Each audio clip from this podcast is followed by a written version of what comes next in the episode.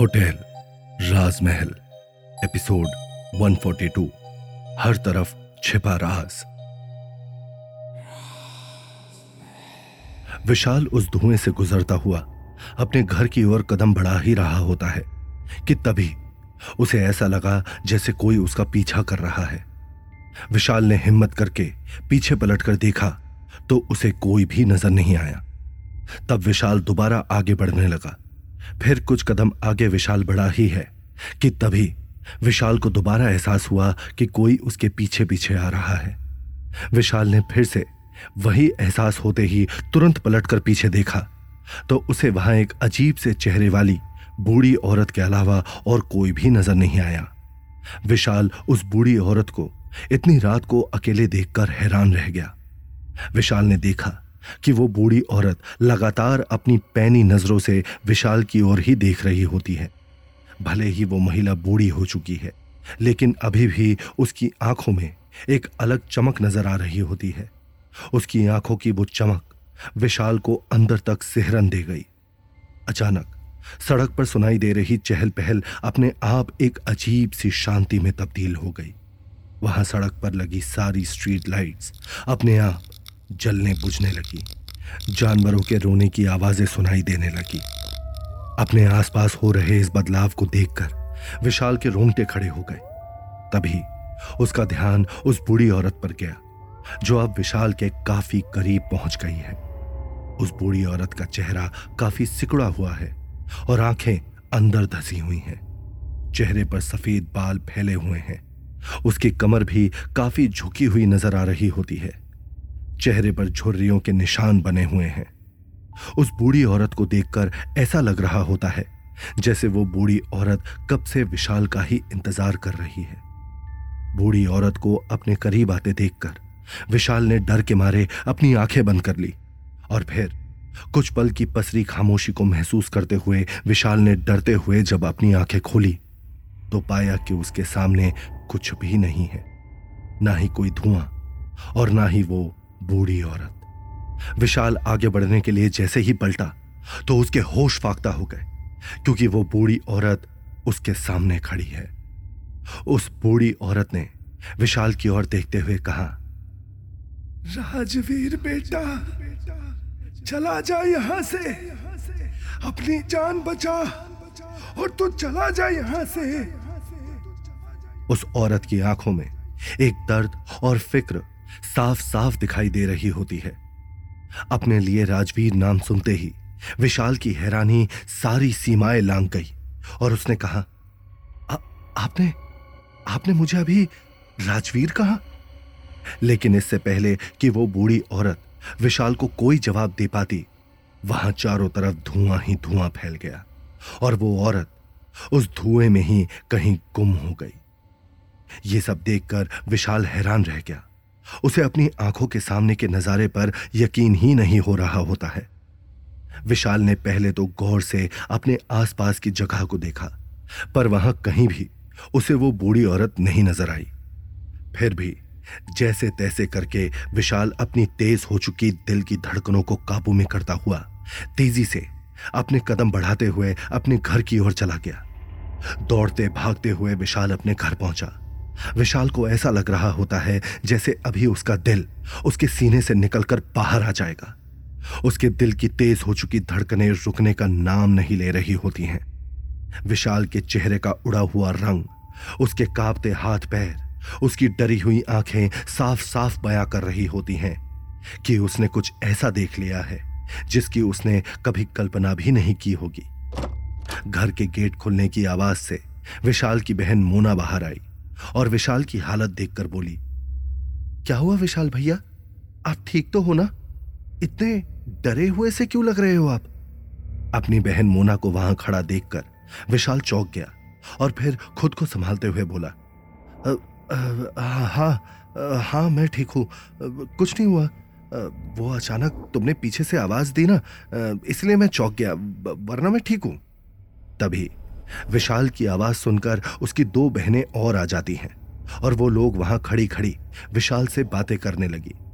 एक बहन ने विशाल की ओर देखते हुए कहा, आपको पता है भैया, आज इस बार मेरे क्लास में मेरे सबसे ज़्यादा नंबर आए हैं। यह सुनकर विशाल मुस्कुराते हुए बोला, आगे इससे भी ज़्यादा मार्क्स आने चाहिए। बहुत अच्छे से आगे और भी मेहनत करना। फिर मैं तुमको अच्छे अच्छे सरप्राइजेस दूँगा। और हाँ, आगे से किसी भी चीज़ की ज़रूरत हो तो बेहिचक मुझसे मांग लेना। मैं अभी तुम लोगों के लिए ज़िंदा हूँ। समझे तुम लोग मेरी बातों को? विशाल ने अपनी बहनों की ओर देखते हुए कहा। विशाल की बात सुनकर, विशाल की तीनों बहनों ने हाँ में सर हिलाकर विशाल की बात पर हामी भर दी। यूँ तो विशाल अपनी बहनों से बातें कर रहा होता है, लेकिन विशाल के दिलो दिमाग में वो बूढ़ी औरत की बातें और उस फल वाले की बातें चल रही होती हैं। आखिर क्यों उस फल वाले ने ऐसा कहा कि मेरे घर में कोई नहीं रहता है?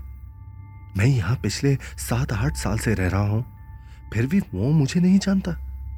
और फिर ये सारे लोग इस तरह से मुझे ही क्यों घूर घूर कर देख रहे हैं? मुझे यहाँ से जयपुर गए हुए मुश्किल से आठ ही महीने हुए हैं, पर यहाँ लोगों को देखो तो ऐसा लग रहा है जैसे कोई भी मुझे पहचानता ही नहीं। आखिर हो क्या रहा है मेरे साथ? विशाल ने अपने मन में ही बड़बड़ाते हुए खुद से कहा।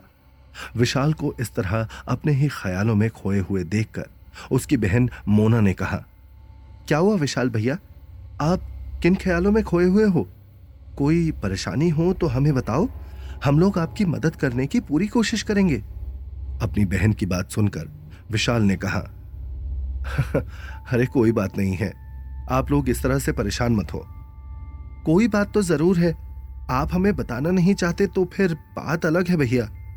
विशाल की छोटी बहन शालू ने विशाल की ओर ध्यान से देखते हुए कहा, जिस पर विशाल ने एक लंबी सांस लेते हुए उन लोगों को अपने साथ बीती सारी बातें बताई कि कैसे वो फल वाला ये बात मानने से ही मना कर रहा था कि विशाल वही उसी घर में रहता है। विशाल की पूरी बातों को गौर से सुनने के बाद मोना ने एक और इशारा करते हुए कहा इस गली का वो तीसरा नंबर का घर देख रहे हो विशाल भैया? विशाल ने मोना के इशारे की तरफ़ ध्यान देते हुए कहा, वो बड़ा वाला सफ़ेद घर? हाँ वही घर। वो घर देवी दयाल का है, जो एक बहुत ही बड़ा कॉन्ट्रैक्टर है। वो देवी दयाल हमारे इस घर को खरीदना चाहता है। इस वजह से उसने इस घर को लेकर गलत गलत अफवाहें हर जगह फैला दी हैं, ताकि ये घर हम उसे सस्ते में चुपचाप बेच दे। और वो इस घर को तोड़कर अपना आलिशान होटल बना ले। विशाल की बहन मोना ने एक सांस में ही विशाल को सारी बातें बता दी। ये सुनकर विशाल का माथा ठनका और वो चुपचाप अपने ही सोच में रह गया। लेकिन उसने बूढ़ी औरत वाली बात अपनी बहनों को नहीं बताई कि वो खामखा घबरा जाएँगी। अक्सर छोटी जगहों पर रात काफ़ी जल्दी हो जाती है। लोग आठ बजते ही अपने अपने घरों के अंदर दुबक जाते हैं। दुकानदार भी जल्दी से अपनी दुकानें बंद करके अपने अपने घरों को रवाना हो जाते हैं। विशाल भी खाना खाने के बाद वॉक करने के लिए अपने घर से बाहर निकलता है। तब विशाल ने देखा कि वो फल वाला भी अपना ठेला बंद कर रहा होता है। अपने सारे फलों को सही ढंग से एक जगह पर रखकर ढक रहा होता है। आसपास के घरों में औरतें अंगीठी पर खाना पका रही होती हैं, जिस वजह से धुआँ पूरे माहौल में फैल चुका है। सड़कें सुनसान नज़र आ रही होती हैं। गिनी चुनी दुकानें ही खुली हुई हैं और जो खुली हैं, वो भी बंद होने ही वाली हैं। विशाल भी वॉक करते हुए उस फल वाले के पास गया और उससे बोला, भैया, मुझे आपसे कुछ बात करनी है। हाँ बोलो। अपने ही काम में मग्न उस फल वाले ने बिना विशाल की ओर देखे ही जवाब दिया, भैया, वो आपने मुझे उस घर के बारे में बताया था ना? कि सब उसे भूत बंगला कहते हैं? वो ऐसे कैसे हो सकता है? क्योंकि मेरा तो पूरा बचपन ही यहाँ गुजरा है। विशाल ने फल वाले की ओर देखते हुए कहा। विशाल की बात सुनकर फल वाले के हाथ अचानक ही रुक गए और उसने घबराते हुए विशाल की ओर देखा। विशाल ने फिर कहा, कहिए ना, आपने उस वक्त ऐसा क्यों कहा? उस फल वाले ने अपनी गहरी आवाज़ में बोला मैंने आपको जो कुछ भी बताया है ना साहब, सब सच ही बताया है। मैं झूठ नहीं बोलता हूँ। विशाल ये सुनकर हैरान रह गया। क्या जानते हैं आप उस घर के बारे में? वो फल वाला इधर उधर देखकर विशाल से कुछ कहने ही वाला होता है कि तभी अचानक वहाँ धूल का बवंडर आ जाता है। अभी तक जो मौसम एकदम साफ़ नज़र आ रहा था, वहाँ चारों ओर काले घने बादलों ने पूरे आसमान को घेर लिया। अजीब अजीब सी आवाज़ें आने लगी। धूल की तेज आंधी की वजह से विशाल को अपनी आँखें खोलना भी मुश्किल लगने लगता है। जैसे तैसे विशाल ने अपनी आँखें खोली तो सामने का नज़ारा देखकर उसकी चीख निकल गई। उसने देखा कि वो फल वाला ऊपर हवा में झूल रहा है। वो चिल्लाने के लिए जैसे ही अपना मुँह खोलने लगता है तो उसके मुँह से कोई आवाज़ नहीं निकलती। और वो फल वाला विशाल को इशारा करते हुए कुछ बोल पाता उससे पहले ही उस फल वाले के होठ एक बड़ी सी सुई से अपने आप ही सिलते चले जाते हैं।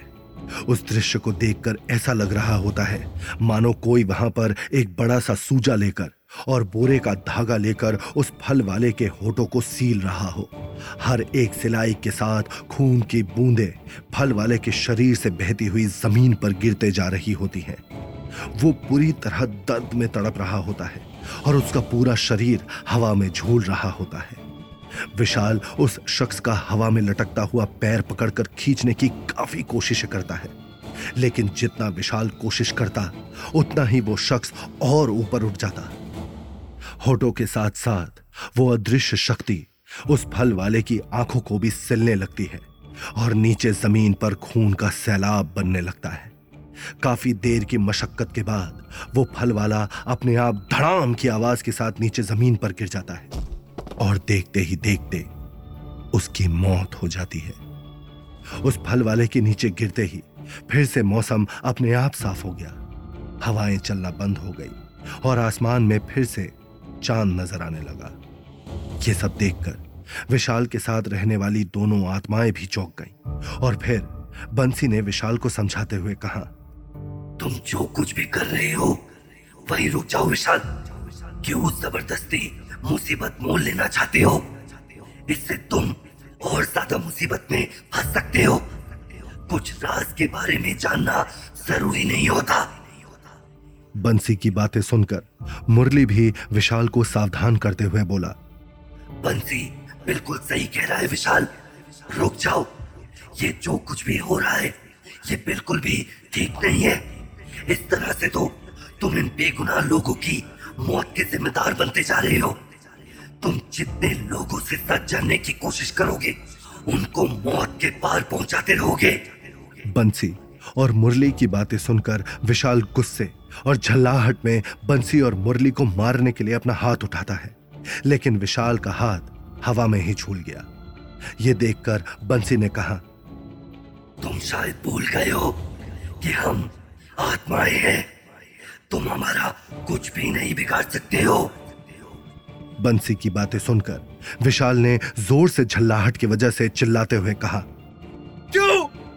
आखिर मैं ही क्यों? मैंने क्या बिगाड़ा है किसी का? इतना कहते कहते विशाल के दिमाग में एक ख्याल आया और वो बंसी और मुरली की तरफ़ गौर से देखने लगा। विशाल को इस तरह से अपनी ओर देखता हुआ पाकर मुरली ने बंसी से कहा ये हमें ऐसे क्यों बोल रहा है? हम आत्माएँ हैं। लेकिन अब तो मुझे इसके देखने के तरीके से डर लगने लगा है। मुरली की बात सुनकर बंसी कुछ बोल पाता, उससे पहले ही विशाल ने कहा, तुम लोग मल्लिका की ही कैद की हुई आत्माएँ हो ना? तुम लोगों को तो मल्लिका के राज भी मालूम ही होंगे। कम से कम तुम लोग तो मुझे बता दो। आखिर ये सब मेरे साथ क्या हो रहा है?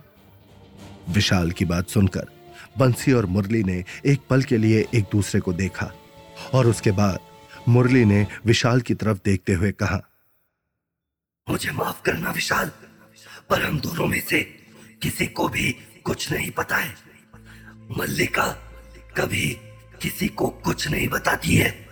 उसकी सारी चालें वो सिर्फ़ अपने दिमाग में रखती है। जब किसी के खिलाफ कुछ करना होता है, तब वो लोगों को अपनी चाल बताती है। तो क्या होगा कहानी में आगे? आखिर क्या है इन सब के पीछे का राज?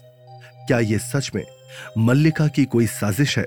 या फिर इसके पीछे है विशाल की ही ज़िंदगी से जुड़ा हुआ कोई गहरा राज? विशाल इन राज से पर्दा उठा पाएगा? इन सवालों के जवाब जानने के लिए सुनिए होटल राजमहल सिर्फ़ पॉकेट एफ़ पर।